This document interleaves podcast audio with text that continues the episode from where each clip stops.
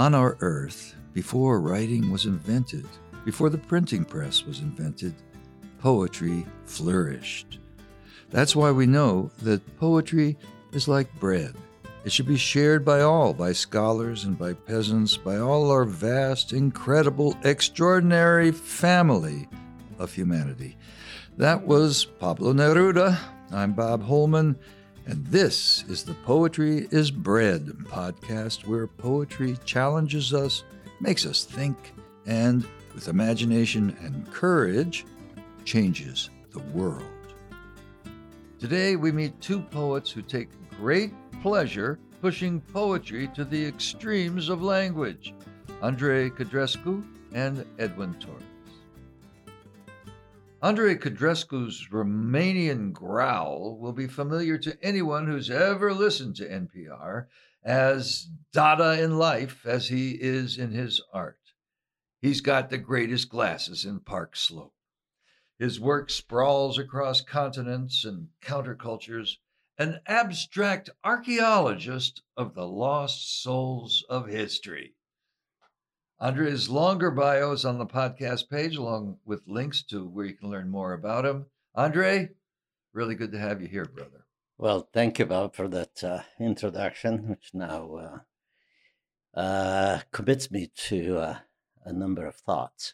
Well, you're going for it, All which right. is the place. Why don't we begin at the beginning? We want to go back to the uh, to you in Romania, or I would assume there, where you had something that made you want to get into poetry, to write a poem. Was there a specific poem or poets? How did that happen? Well, I was born in a small town in Sibiu, Transylvania, in uh, Romania, which at the time was uh, empty because most of the men had been killed in the war. And so there were mostly women there and children and this really mean teachers we had in high school. And uh, I started writing poetry uh, as a way to piss off my stepfather. and uh, I thought that this would, uh, you know, uh, be some kind of, um, you know, I would get out of his clutches, you know, because he was a mean guy. But you know, uh, Poetry does that, you know. It doesn't go. It's a rebellion in itself. It refuses to go to the end of the page. I don't know why it's so exciting that way, right?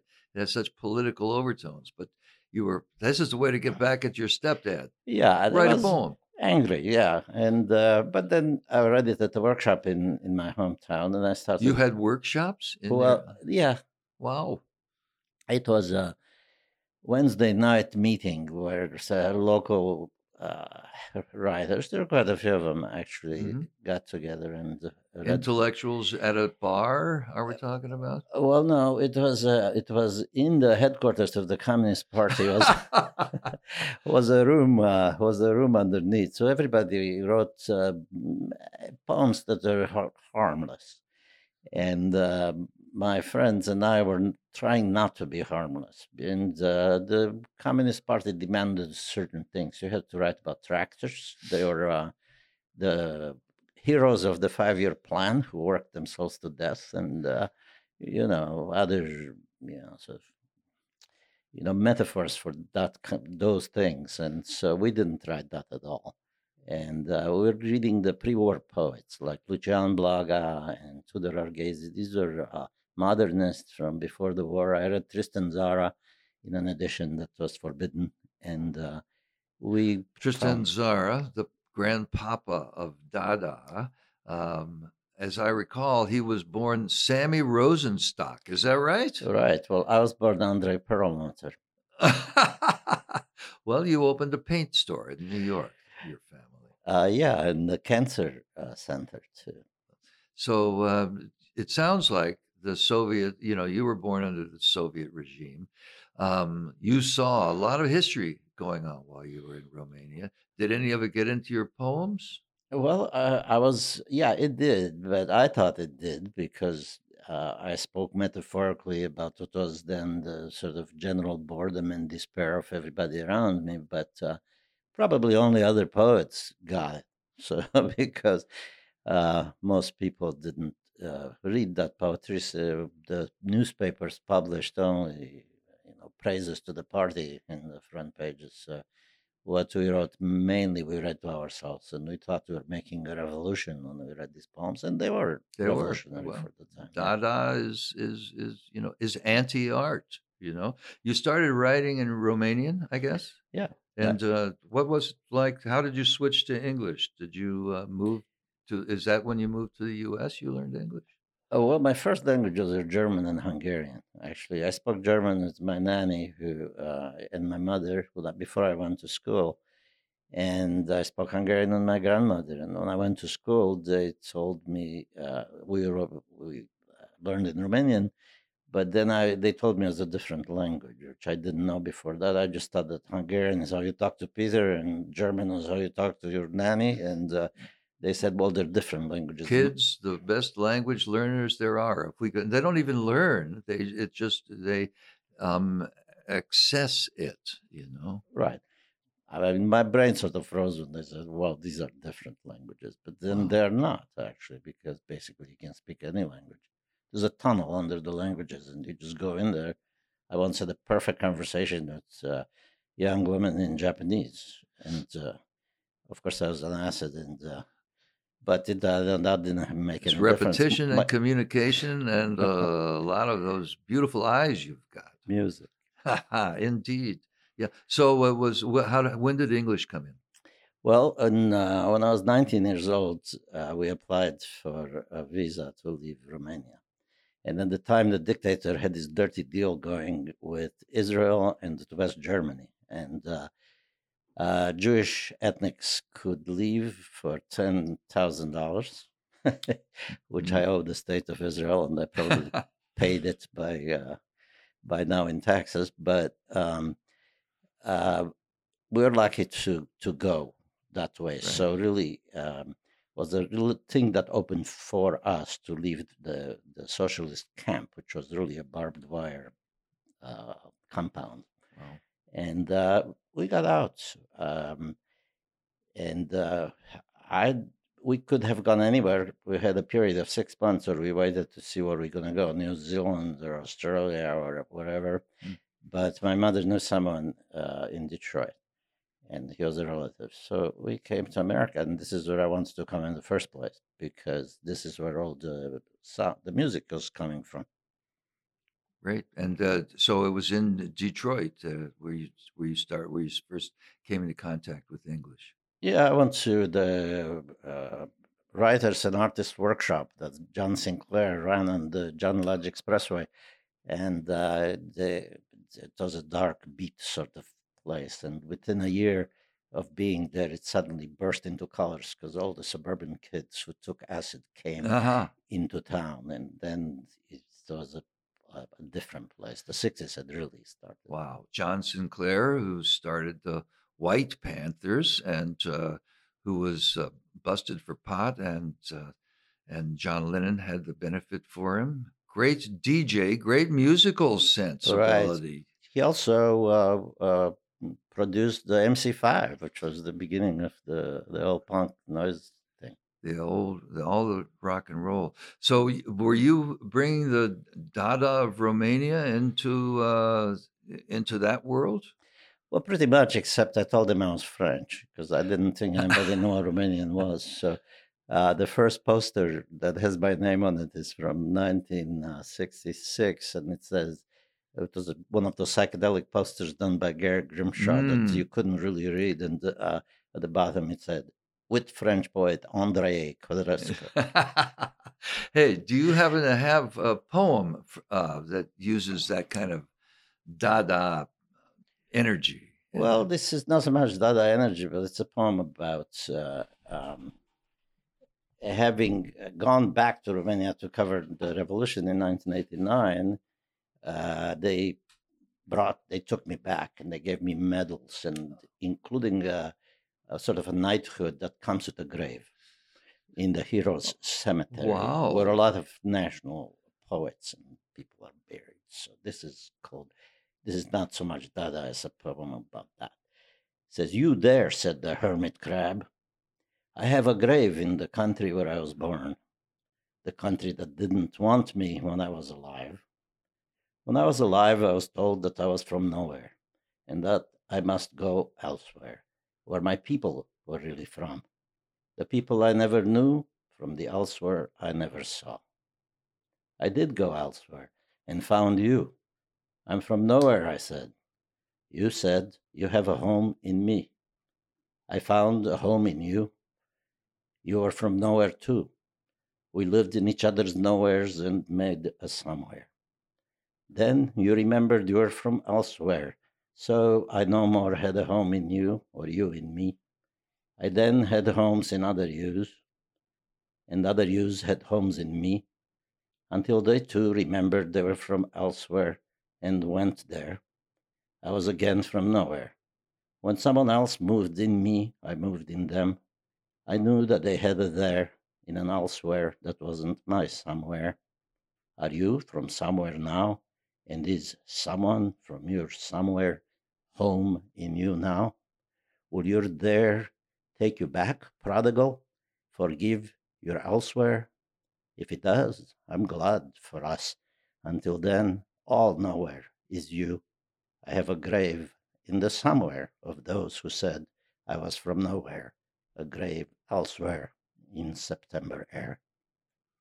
Wow. Wow. From nowhere. Yes, so you know, it's always people say, well, "Where are you from?" I always try to think of a variation on that idea because Mhm. it's very, uh, you know, I mean, I could say from Transylvania, then that worked for a while. So, It still works. uh, you know, because I mean, I'm I never rejected Dracula as a myth. no, as a matter of fact, you wrote a wrote a novel about him, didn't you? Well, no, I wrote a novel about Elizabeth Bathory, who was a Hungarian uh, countess who used to bathe in the blood of virgins so she could keep her youth.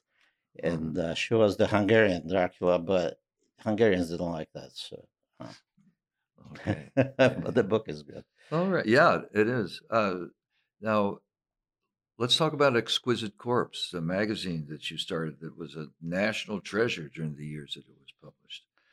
You even named that after a Dada game. Yeah. Um, you write one line, fold it over, pass it on, and you see how the poet emerges, the one voice emerges from whatever crew you're hanging out with. Yeah, the first one was uh, André Breton and I think Philip Soupault. And André Breton wrote Cadaver and then uh, Soupault wrote Exquis. And when they uh, unfolded it, it, said Cadaver Exquis, which means exquisite corpse. So yeah, we definitely took it from there. And the surrealists loved playing this game because any number could play. And when you unfolded the paper, you had an x ray of the collective mind. So There it is.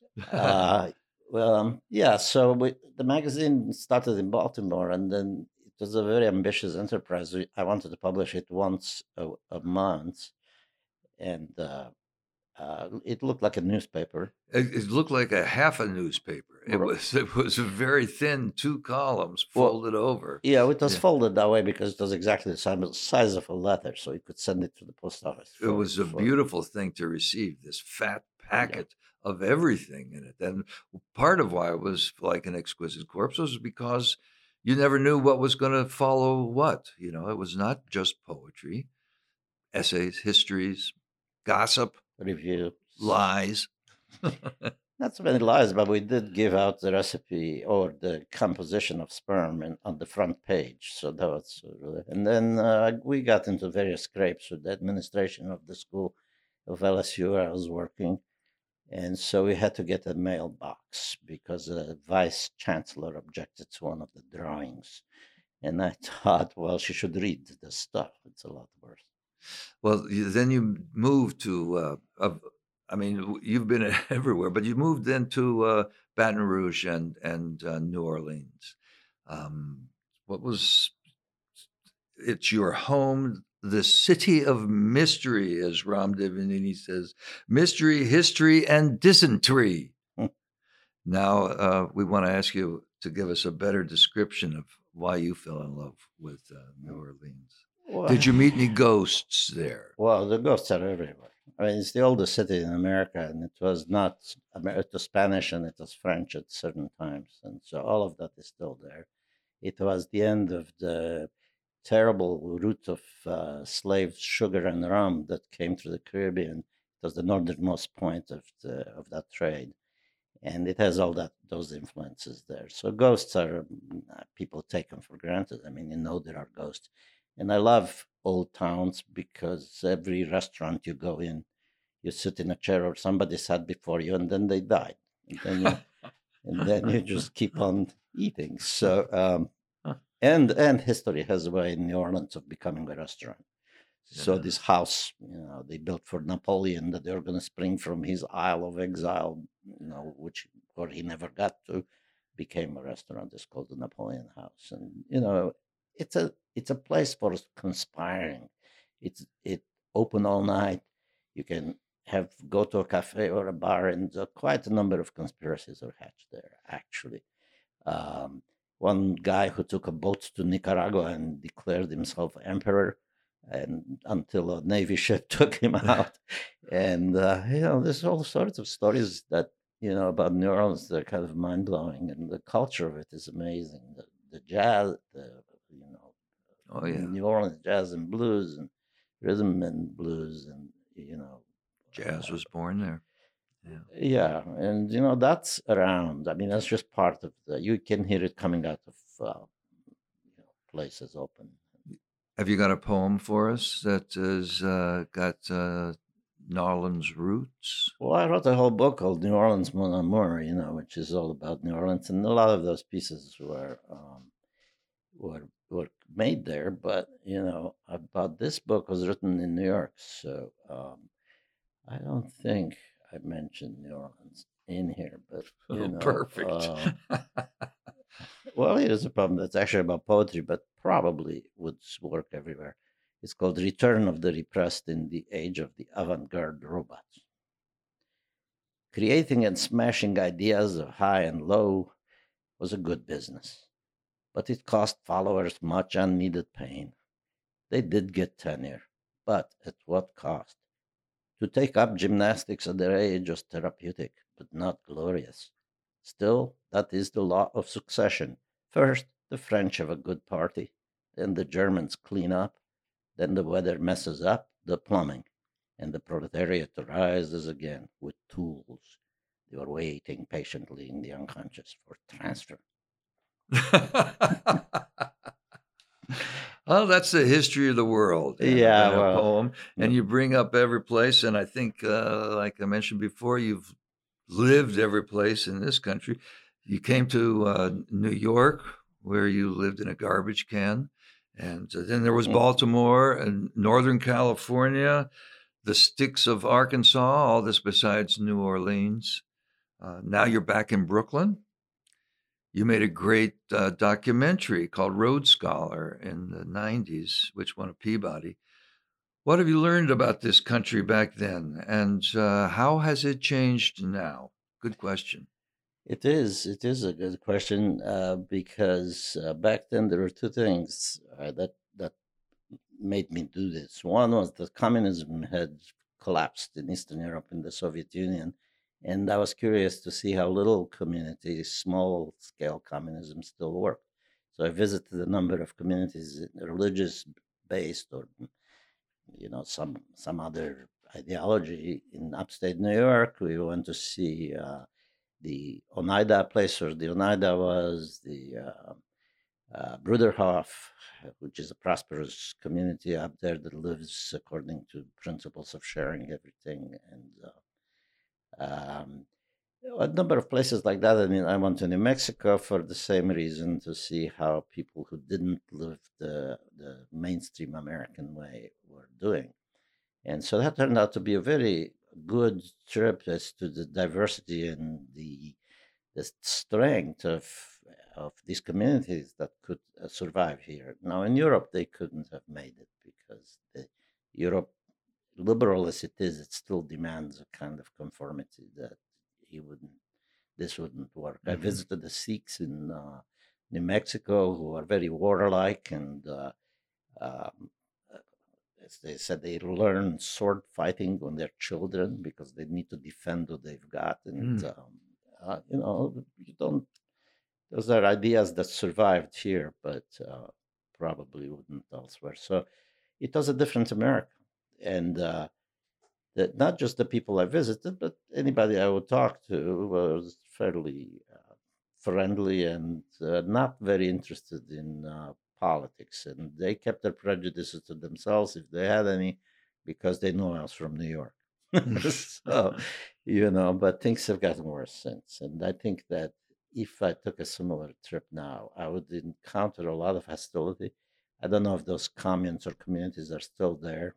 Some of them probably are, like the Bruderhof, but uh, I think that people are angrier and they're much uh, quicker on the trigger, as it mm. were, to to you know because they're they're angry and they're angry because they've been locked up for by the pandemic and they're angry because there's too much news. It's angry because they can't keep up with things, and you know it makes them miserable. It doesn't matter that they have some money or whatever. Well, on that positive note, um, wow. But poetry is bread. Okay, right. here we are. have you, what what poem do you have to take us out, Andre? I mean, you know. I will take you out. No, no need no poem for that. But I have an AR. this is a poem called Enchanted Mountain. This is one of the first poets I really loved. He was a Romanian poet who wrote in the um, beginning of the century, 1916. Uh, his name is Lucian Blaga, and I translated his poems from Romanian. And this is one of them. I mean, he had a wonderful fairy tale magical air. And this is Enchanted Mountain. I enter the mountain. A stone gate quietly shuts. Dream and bridge fly me up. What violet lake! What vital time! The gold fox barks from the ferns. Holy beasts lick my hands. Strange, under a spell, they stalk with eyes turned within. Buzzing through the sleep of crystals, the bees of death fly, and the years, the years. Blaga, Romanian poet, turn of the century. His book, a book I translated is called In Praise of Sleep. In Praise of Sleep. Well, let's go do it. um, let's enter the mountain here. Thank you, Andre Codrescu, for visiting us here at Poetry is Bread. My pleasure, Bubble, when you're bread yourself. See you later.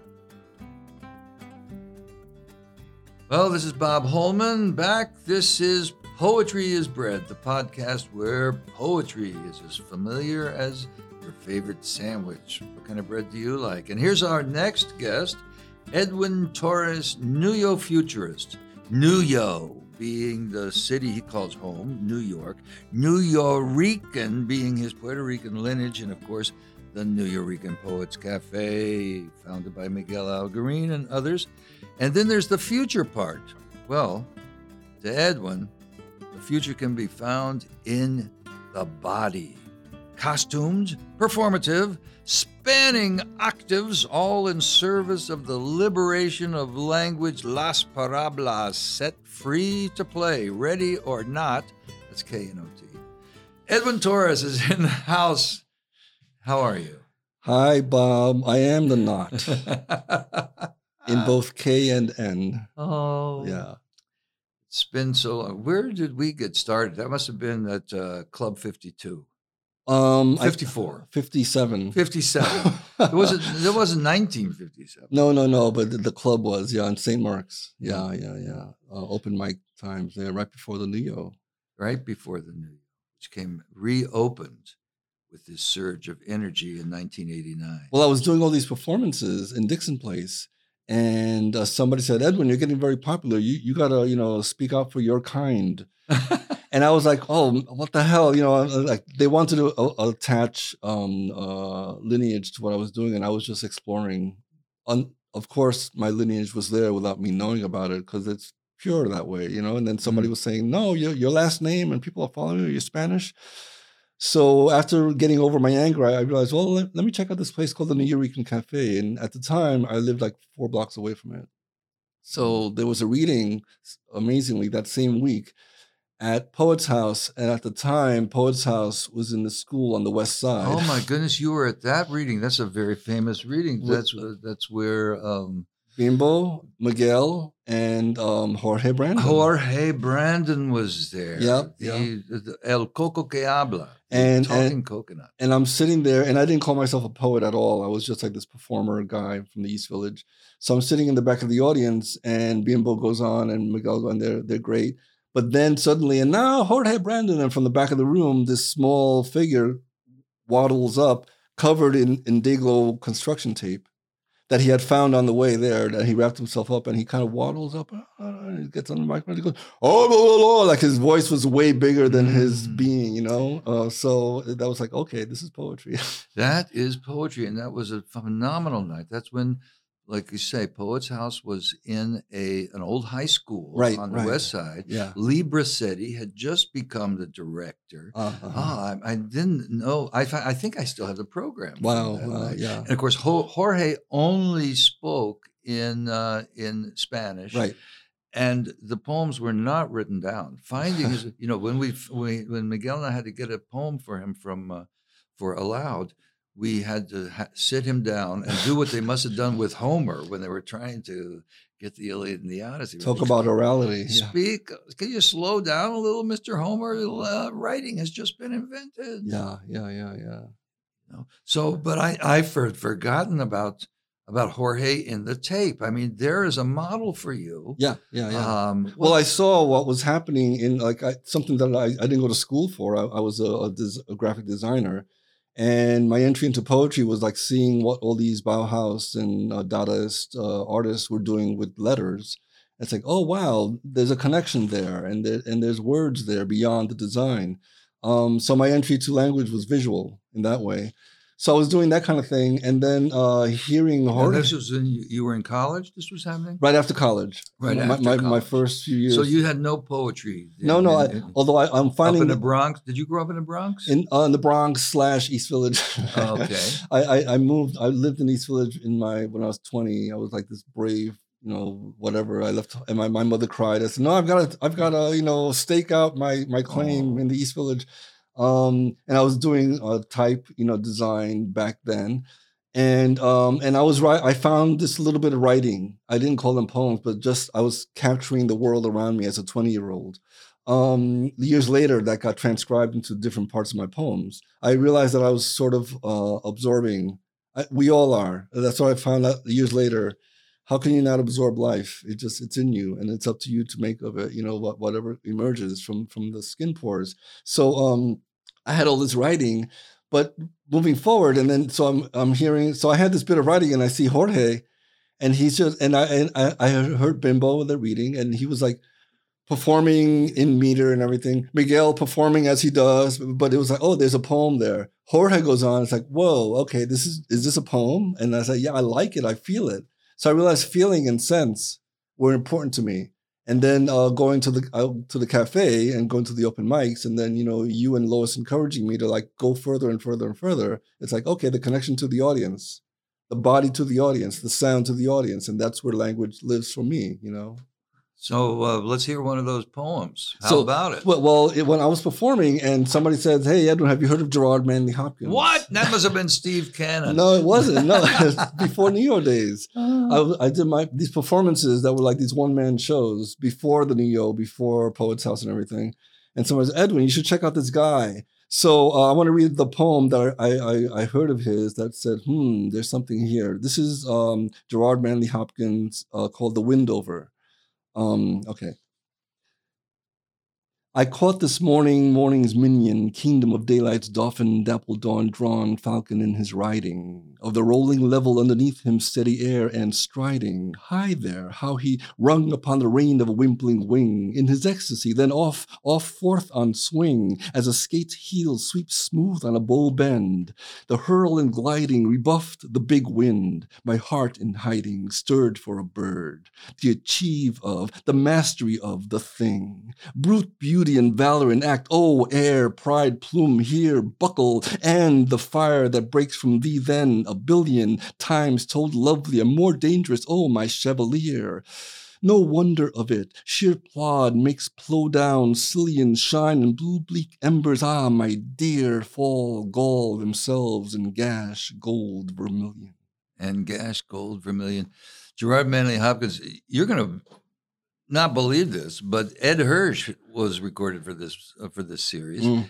He also quoted a Gerard Manley Hopkins poem. What is this with Hopkins all of a sudden popping out of the English oeuvre and becoming a mainstay? Well, the sound in the mouth and the lingual and, and, and the, the, the, the beautiful, the Ah. flowing out and this, you know. you know, he called it sprung rhythm. Sprung rhythm, you yeah. know, and you did it beautifully in that rendition. I gotta say. so know. so that inspired this poem, which was one of my first poems in the cafe. And this poem also came the um the in DC, what was the there was four artists that were um there was a, a protest and that the we, we uh, got on the bus with Dixon Place down to DC to protest against the four artists oh, that was Karen Karen Yes. Finley and Tim uh, Holly and Holly Hughes and there was two more yeah. and uh, yeah. Well, So- so- Tim's gonna kill me. I'll tell you that. But but it, it it was about like you know freedom of of expression so exactly. so I wrote they the took bu- away their grants. Yeah. Can you believe that? That's what it was. Yeah, yeah, Yeah. yeah. So this is about two years before I went to the cafe. I wrote all these notes, and the notes were written on the bus because I didn't quite know what my place was. Mhm. You know, I'm I'm doing this political thing. I don't write political stuff. I'm just here because I, I, I these people need to speak their minds. So I was writing this kind of like stuff. Years later, it became this. Um, this is called liberal, Be- and this is one of the first poems that I did at the cafe. Actually, liberal best day, and I think that there's parts of uh, Hopkins in here. Once upon a time, I there was a moment, lovely and anxious and forever. Shh, a moment said.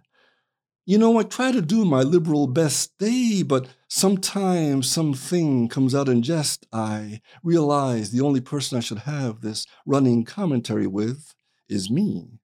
If I am the truly open mind I claim, why do I feel today the same? Is a moment of shh, of a sound, of a ever forever? Please close your mouth, close, too open, too far, open ears, close. One half, only two quarter pieces of blue. Why did I ever trust you, fly, shoe? A single eighth analogies, a Brubeck spiral subtlety. Ring a void, a vapid null, a nihilistic solo, please. Suck off this electric blue gilt. Tie this protection by a peer sifting stilt, where the pool is a soul breeze ism of a gold gilt pheasant, a delicate prick, and nothing's left but a dream. Tie this kaleidoscope heart by a moor, and then a wall of love. Amor, and then some muir of singe, of electric tinged, of blistered twinge, of moments, of moments of brutes, maintained and maimed and claimed and blamed for all collapse and all defaults and all of all in all. Why all did you flip me just like that? Have you seen my four sides? Can you choose your own thrill? If I chicka chicka don't chicka chicka, you chicka chicka will. So why chicka chicka don't chicka chicka, you chicka chicka chill?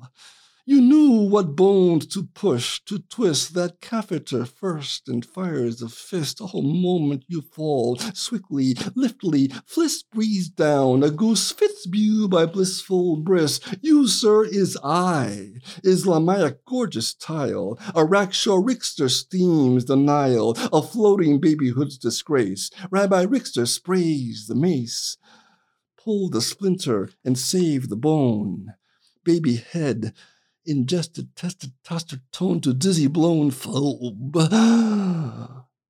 Cinnamon sacks of lovely bop. Dizzily flip the clouds on top. Scalloped falcon peregrine eye tail once upon a time. There was a moment, lovely and anxious and forever. Shh. The audience is cheering. The, the- the I- stadium's going nuts. I realized afterwards that I was really intrigued by the moment. I mean, the poem, oh, oh, oh, oh, yeah, it is just one moment, that poem. it's just one moment. And I think till now, I'm writing about that same moment. Oh, boy, there you have it. Well, this is the thing that, that, that, that so stuns me is how complete you were at the get go. I mean, the way you play with language there, uh, mm. definitely you- the only place you hit on Spanish was when you trilled amor. in Right. this one. Other than that, you know, There's no real is- Spanish in there, but but the but the Spanish rhythm. Oh yeah, Yeah. but you, but you're adding the Spanish Spanish language oh, and other languages over the years, but everything else is there. The elasticity of the word, the splitting up the word and putting another word in the middle of it. It's like you emerged full, fully matured as a, a- you know as Edwin Torres. You know, where's the work towards that? no, there, there- there's a deeper deepening that has to happen within that. But I, I also realized that in that poem, I was very much Deeper deepening. the deeper deepening. That I was very much aware of the, of the audience. You know, I, I'm, I'm writing about this stuff, and in the middle, I put the chicka chicka stuff because like That's let- the let- part that they always that the- let, you let- got the, let the me, audience let me to go involve with you. them because Yeah. they're with me. Yeah, so yeah, I, I, I, I feel I'm going towards a waltz. Let me just own it, own the waltz. Dum, baga, daga, dum, daga, daga. And that was, and that's also my my my my Boricua kind of like I want to like get you all dancing with me, Yes. you know. Yes. so. Yes. And that's where the body comes in. So we're moving, we're just shifting ahead here and there. Oh, Yeah. oh, audience! If only you could have seen Edwin twirling in his chair here. There- was that head going in a different direction? Yeah, that was. I, I remember so well. Your sig- that was your signature poem Right. for a while. Then there was another poem that came in. Um, I, I remember "I.E. Seducer," you know, as being, and that one you use also. You let the words dance on the page in your graphics thing. Am I right? Yeah, yeah, that's the one. Where, well, you when you were uh, you and Miguel were editing um, aloud, you asked me to submit stuff, and then you said, Edwin, why don't you put you know IE seducer on the page? I said, well, I can't do that. It's a performative piece, Mhm. and you said, well, do it. Boy, well, that was something back then. you were something back then, and that and that it was great because it really forced me to kind of like you know deal with okay, what am I talking about, and how do I get it across in a medium that's not that's not just me and that's not just on the page. Can it exist on the page? Can it exist beyond myself? Which is I, I feel like I, I love performing on the page, I, uh, performing on stage. I love performing so the audience can be taken somewhere. But I also want. I think that's where the deepening has happened over the years, where I realize Mhm. um, I want somebody to take what I'm doing on their own. And yes, if they hear me and they see me, it goes somewhere else. But can they live with it without having seen this person? You know, can can the poet exist in the words? Um, which words, is what, word as text we're talking about. here. yeah, yeah, yeah, yeah. Yeah, yeah. Words, uh, text, and page, and everything. Right. So, um, so, so I was interested in, in, in. So when you gave me that prompt, I said, okay, let me see what I can do. And and um, my graphic uh, influence came to the fore. It's like, okay, of course, the Bauhaus guys, the Dadaist guys, they would eat this up alive and just do something with it. Okay, so um, should I do the whole thing? I can do part of it. I'll, I'll do. uh, Okay, so and, and this also IE seducer came from I I, I created a um uh, a mytholo- mythologized art movement called interactive eclecticism, which is basically anything. I.e., I Edwin. I I was playing with language back. This is before like poetry, quote unquote. And Dixon Place is where I, I did a lot of these IE shows, and they were basically a chance for me to just do what I I can get away with. Um, and after three or four of these shows, and I would have a packed house. It was like, what is Edwin up to now? Because I was doing these crazy things with the audience, throwing ping pong balls at them, and and and passing tape recorders. I was really, you know, I didn't know what not to do. So Great place to be. it, absolutely, yeah. No schooling, just like boom, life is the school. So um, after a few uh, a year of this, I said, well, why is IE so interesting to me? Why is IE seducing me? Ah, so IE seducer came from me exploring this question, and at the same time, that's about when I I had a, the inkling of Nuyorican. So Spanish and English came into play. So this poem has all these things mixed up together. So IE seducer. And this in performance, it's preceded by about a minute of like sound, vocal, phonetics, and everything. So I'll just spare you for that. Spare you that for now. I.E. seducer. I.E. Dusa. Me used to be young. Now Dusa me Dusa no cosi fantong soy comunicato. That's a bad Dusa, Mr. Rato. Speak to these cats, Mrs. Alrighto. Can you me gato? Comunicato? Hmm. I seduces me. I seduce Medusa me into two gatos there. Prrr. Comunicatos de comunicación de comunicar de dos to dos y los. Mythology, mythology. Hmm. Dos Dios, two gods, two Zeuses, Zeus, Lusa Medusas, two sides, the in and the out, audience backstage. One speaks truth deuces through doses of truth, speaks head of that, that, that tongue. Me used to feel young juices. Me hmm, used to be you once. One. And then the, the two goes on to speak about the other God. So it goes on from there. So, Oh, yeah, yeah. what a poem! Wow, that really takes me back to those. And I remember I was doing that poem for the longest time where the IE part, I would go like I, and then on the E part, I would sink my body way down, E. And I, it was this very pronounced gesture. Mm. And after about six months of me doing that, you said, Edwin, why are you doing that? why are you putting all that energy to that gesture? Put it all, put all that in your voice. So I said, I can do I and, and stay right with the microphone. I don't need to go I whatever. So I, I was learning how to like uh, work with the energy right here, you know, Mm. between the microphone and the voice, so that the audience would just hear and, and get the vocality of it all. Right. Wow. So, yeah. You know, I'm, I'm just thinking of those days when the when the cafe reopened after closing for the 80s, for Right. AIDS crack and gentrification, say, and then uh, the doors opened, and there you were very soon after it opened, and there Willie was, an- Right. another t- Nuyorican voice, completely different. Yeah. uh, and there was Mike Tyler, Paul and- and Beatty, Paul uh, Beatty, Maggie Estep, Maggie Estep, Dale, Yes, Dale Tracy, like, Smith, what a- what a- what a crew. Morris, what a- crew exactly. Yeah, you yeah. know, um, and everybody's so different. Hal Mm. Sirowitz, you know, everybody was so different, and those differences were completely followed. uh, Exploited is the word that came to my mind. I mean, you really everybody traveled their own path, and as differenter as you could be was uh, the better it was for the for the totality. I, excuse me. I think that uh, at the time, pardon me, what was uh, really valuable, which you don't realize when you're when you're in the beginning of an art of your, I guess your communication, you don't have as many questions because you're just doing it. And all of us were so different. We were sort of like, in a way, um, performing for each other, not for not not for an audience. Mhm. performing for other poets forces you to look at your language. like like what what am I writing and it's just like worthwhile. So I think all of us brought it in different ways and were inspired by such a range of people during that time. Yep. And it was happening at um, every Friday night at the uh, at the New Eurekan. I mean, that was one of the things that when it reopened, I really wanted to try out was Mhm. not having poetry readings on Wednesday nights and Sunday afternoons, but going for the nine o'clock Friday. Friday night was slot. was church. That Was- was yeah, Friday night. it- Make Open happen. mic at midnight. Woohoo! Open room, as Miguel yeah, would insist on calling it.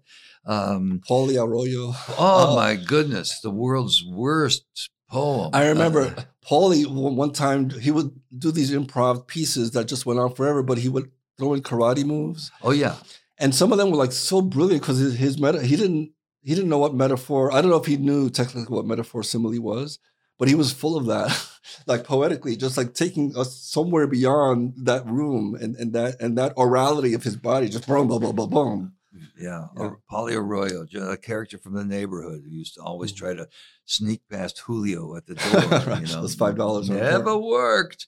Um, but everybody was coming for the poetry slam. That's the thing. Uh, We haven't mentioned that. That Mhm. these were not readings; these were slams. This was the first time that Marc Smith's uh, poetry slam idea um, um, escaped Chicago and became a mainstay at the at the cafe where there was competition going on also and people wanted to you know one somebody was going to be the uh, the grand slam champion. Whatever Paul- that whatever Paul- that meant. Exactly but paul beatty who was the first tried to throw it by doing a haiku as his last poem. Surely they can't give me a high score for this but they did! Oh. oh, yeah! Um, so, you know just having a the slam also was what the press bit into right you right know it gave, it gave a way to talk about poetry without having to talk about poetry and you knew to you knew that was an in which was really vital I important. loved the slam. The minute I re-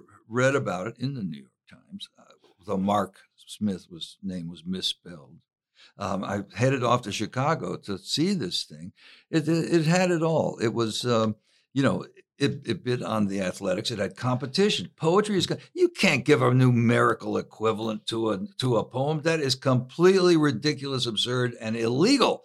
Um, but we did, and that's why we did it. And those first few years, I remember you would mix the slam up by by, by inviting people between poem between uh, rounds. Like Eileen Myles came up once in, in a slam, and she wasn't slamming. She was, and it's like, who is this person? Whoa, what is that? And now she's off, and now we're back to the contest. Like, what was that? What was that? So you had you knew to keep the show going in that way and injecting culture with culture. You know. Oh yeah, and then we had the national slam teams going out, to, you know, to to to try to win the championship.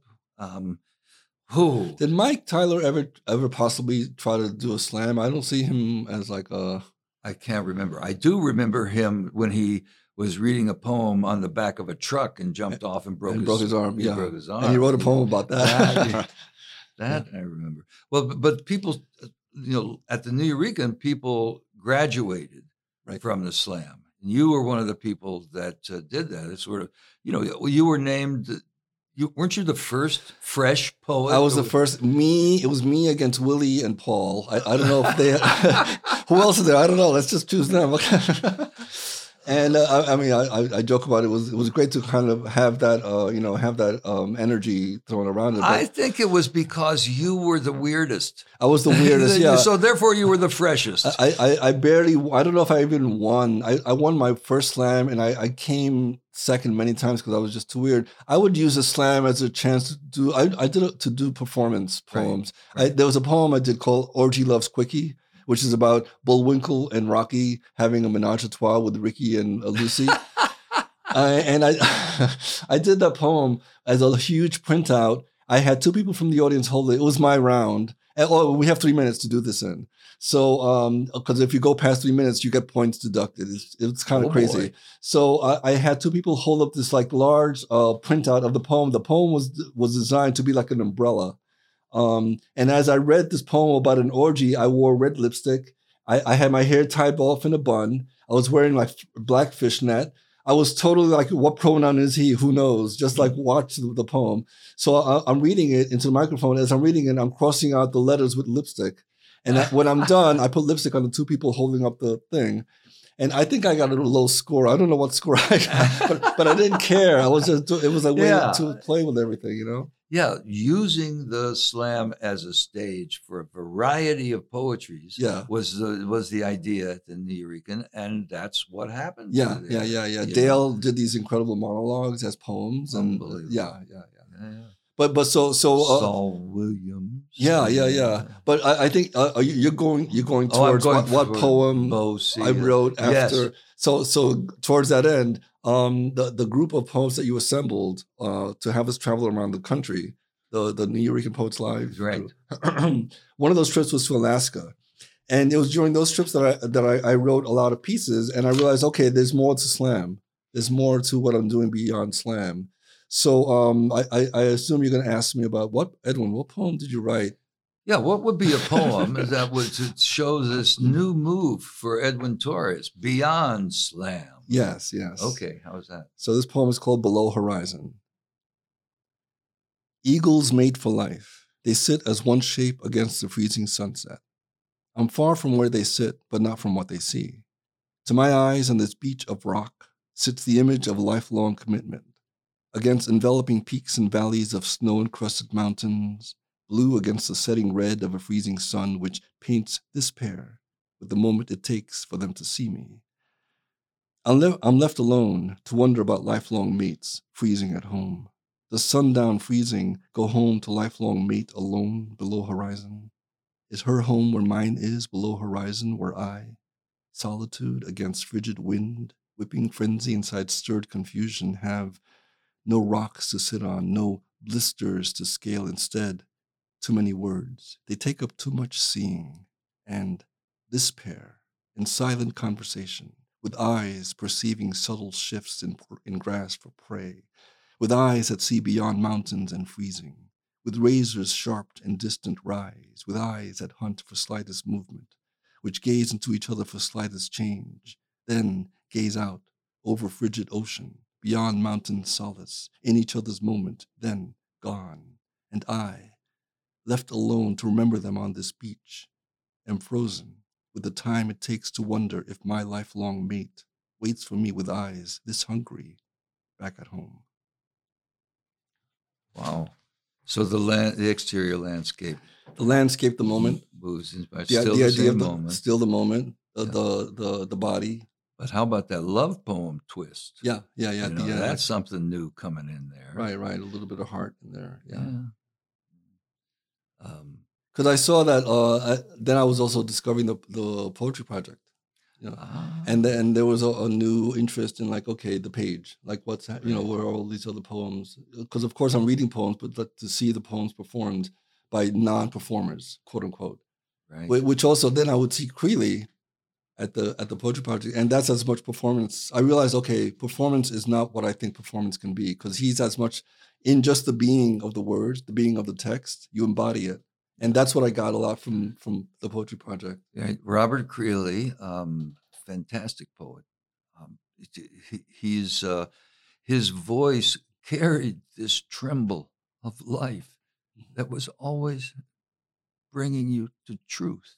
Mhm. And um, he would his he wrote very short lined, A lot of air around space around them. Yeah, and he'd put a lot of air around his the words as he spoke them. It was a completely different uh, approach to to poetry than what was going on at the at the cafe, but it was also, you know, as true as can be to it, and it gave another direction, and here another direction to you for doing that. I think the space that I that I got from Creeley was really vital in understanding uh, where where the body can exist in language for me. Where you know the the the, the physicality of of the being um, can can emerge in different ways. You know, in, in syntax, in syllable, in in rhyme and sound, of course, but also just like in in like a, a sort of honor and restraint around the message. You don't have to tell me everything. let me let me think. Let me Don't tell me everything. Yeah. As a matter of fact. Right, right, right. Don't tell me. because then I'm done.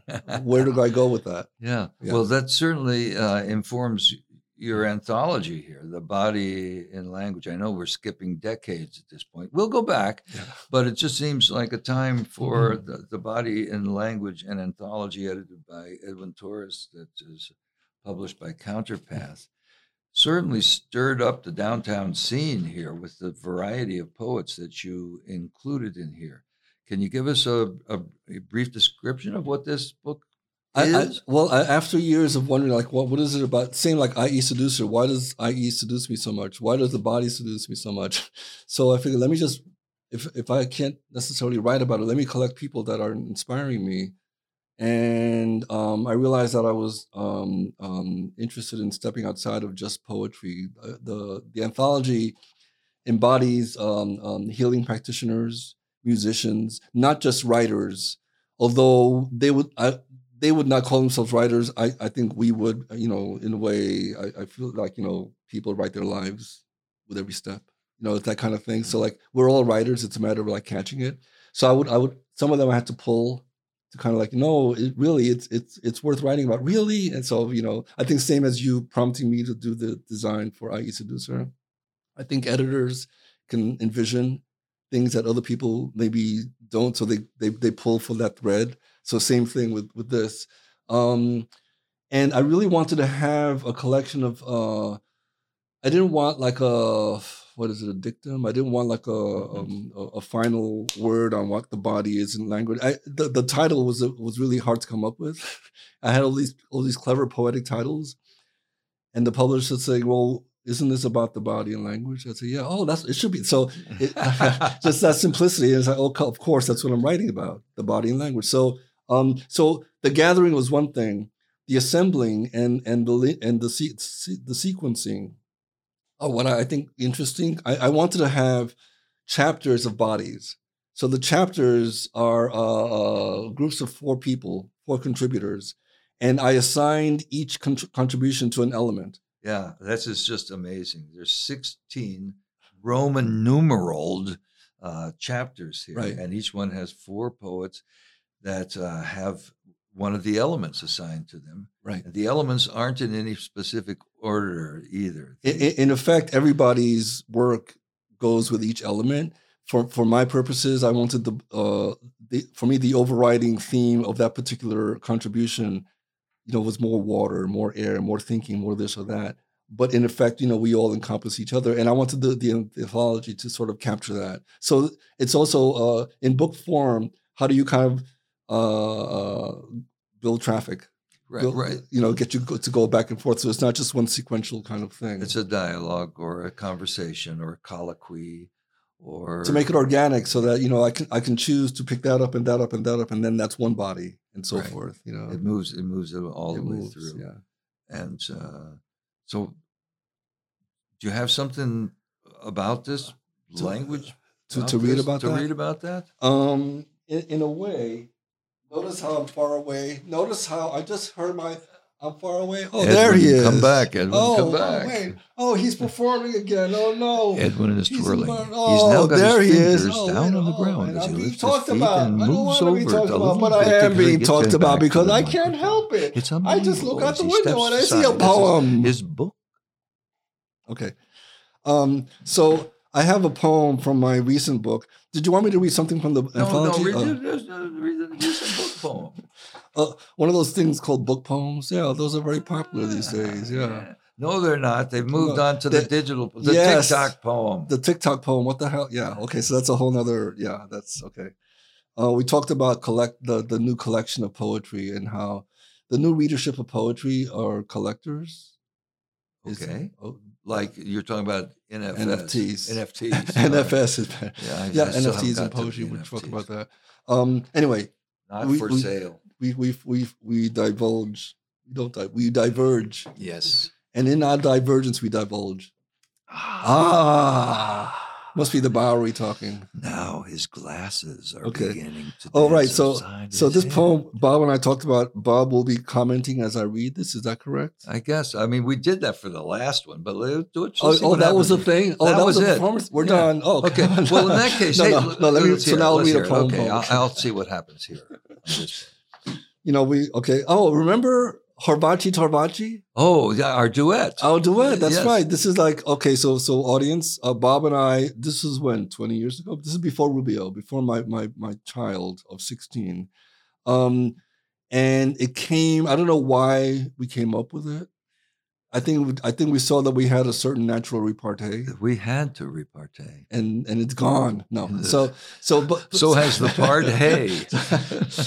but uh, where I dressed up as a oh, I was doing Steve Cannon's poem, uh, play, and I had a character, and you said, oh, we should do that character, That's and way whatever. So I dressed up in this thing, and you were were you dressed up too or no? I was dressed up too. Yes. but I, I didn't. I, I said nonsense, and you interpreted for me, Exactly. and that's what it was. Yeah. And I think it was my uh, uh, inspiration of like uh, the nomads of life, the the the, the various you know um, estuaries that we run into in life, and, and how they appear as like people. And, and Bob would pick up on like, oh, what are you, you know? What are you, water? Hang on tight. audience. This is brilliant. What are your water? You, That should be the title of this podcast. what are your water? Yeah. You, put, you can't step into the same river once. Unless you douse your toe. Okay, so Okay, here we go. Here we go. So this is actually uh, this is actually a written poem um, in in the newest book called Quanundrum. I will be your many angled thing from Roof Books. This came out um, in in 2021. The acrobat's last meal. Once you are given the opening to encounter negative space in proportion to positive space, a new balance is born. A calm out of kinetic obstruction. Your gift to become the Edwin's obstruction words themselves to resonate in the steady. to become noun the things in your mind. When proportion is introduced His to combustion, with language, the fracture set on fire. ignites so that change is born out of proportion. The process of proportion and sizing it out is the investment that time brings to you, to the work. You are the work you interfere with. in this point, is you. The inherited the cycle audience, the past the moment of its creation. You of this poem is are designed interference beyond the saying. The continuum you 50% design. Is you. the moment You continuously at continuous moment with itself. before continues on.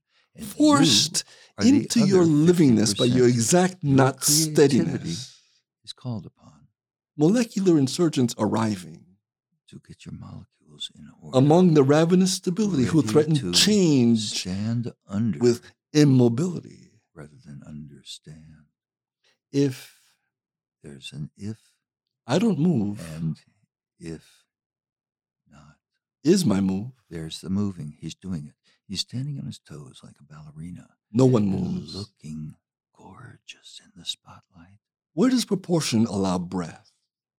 There is removal among the language seekers, among the colloquial inventing recipes for stagnant breath, at war with their mobile brethren. Never has the voice appeared except when it is breathing. I am The gored teeth are there. by the headline The Tusks are there. masquerading as finished, It's not over. a deification of balance by demons of instability, The acrobats are back. The circus is happening. Approaching consumption without a flinch. There's no eating without a fork. The self carnivore is the master of swallowing.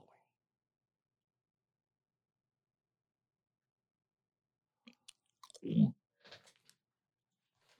Okay. Okay.